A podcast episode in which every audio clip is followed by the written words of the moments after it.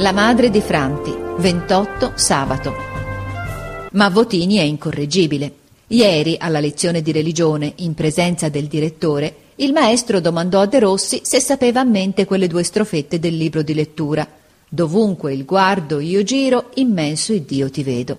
De Rossi rispose di no, e Votini subito, io le so, con un sorriso come per fare una picca a De Rossi. Ma fu piccato lui invece che non poté recitare la poesia, perché entrò tutta un tratto nella scuola la madre di Franti, affannata, coi capelli grigi arruffati, tutta fradicia di neve, spingendo avanti il figliuolo che è stato sospeso dalla scuola per otto giorni. Che triste scena ci toccò di vedere.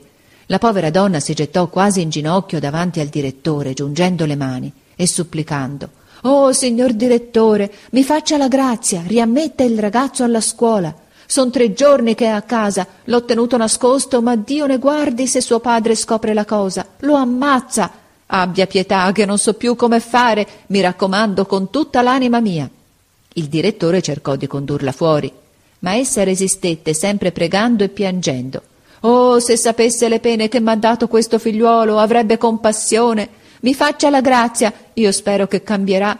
Io già non vivrò più un pezzo, signor direttore, ho la morte qui ma vorrei vederlo cambiato prima di morire, perché. E diede in uno scoppio di pianto. È il mio figliuolo, gli voglio bene, morirei disperata. Me lo riprenda ancora una volta, signor direttore, perché non segua una disgrazia in famiglia, lo faccia per pietà ad una povera donna. E si coperse il viso con le mani, singhiozzando. Franti teneva il viso basso, impassibile. Il direttore lo guardò, stette un po' pensando, poi disse Franti, va al tuo posto.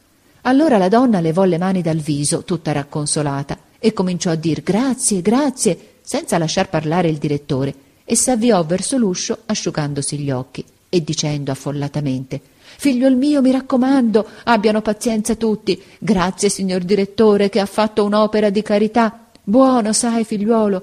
Buongiorno, ragazzi. Grazie, a rivederlo, signor maestro, e scusino tanto una povera mamma e data ancora di sull'uscio un'occhiata supplichevole a suo figlio, se n'andò, raccogliendo lo scialle che strascicava, pallida, incurvata, con la testa tremante, e la sentimmo ancor tossire giù per le scale.